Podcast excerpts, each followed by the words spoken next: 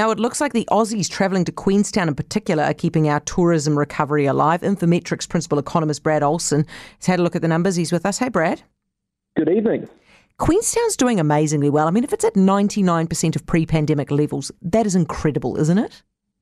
It is, and I think, important that we've seen that fast resumption. It does give businesses that confidence that the tourism sector is coming back. I don't think anyone's under any illusions that the rest of the tourism sort of recovery is going to be an easy path, but that stronger start certainly gets the momentum up and running. And like you say, those numbers that have come through for Queenstown also show that sort of softer ski season, which we were a little bit worried about at the start, has come back firmly. So look, good starting news, absolutely, and encouraging to see that people are still looking at New Zealand and going, yep, I'll travel there.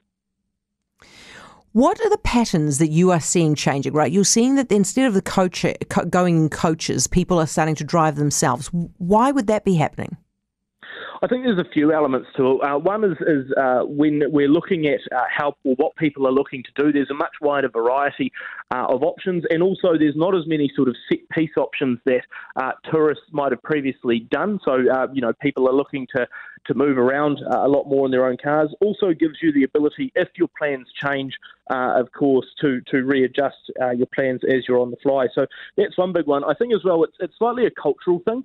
When we were seeing the large coach trips, often that was being focused around the Asian market, which, that was a popular way that they'd do things together. But at the moment, not only with Aussies, but more importantly with travellers coming in from North America, particularly the Americans, they're a bit more individual. They want to do their own thing. They know where they're heading off to. They're keen to hire a car and get going. So it is a bit of a cultural shift as well in terms of who's coming into the country and who isn't. Brad, it's going well for Queenstown, but not necessarily quite as well for everybody else. Queenstown's at 99%, Wellington's at 67%, Auckland at 52%, Christchurch at 49%. Those gaps, are we going to have to wait for China to get back online before it fills up to 100% again? Not necessarily, but China is going to be an important market, not only through those just pure numbers of travellers, but from that sort of higher price point of view. We know that a lot of those Chinese travellers, when they did come to New Zealand, were spending more time and more money down here. So they will be important, I think, for the profitability of the tourism sector moving forward. The big one really for those other centres is the time of year. Queenstown got that strong boost and is back to nearly, basically pre-pandemic levels because it was that strong ski season.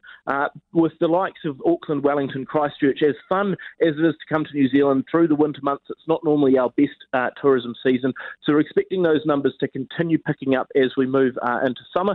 The question really, I think, both in terms of the wider tourism sector, but also the airports themselves, given the disruptions we've already seen with domestic flights and similar, do we have the people and resources to enable tourism to normal levels over summer? Because I think we're going to struggle.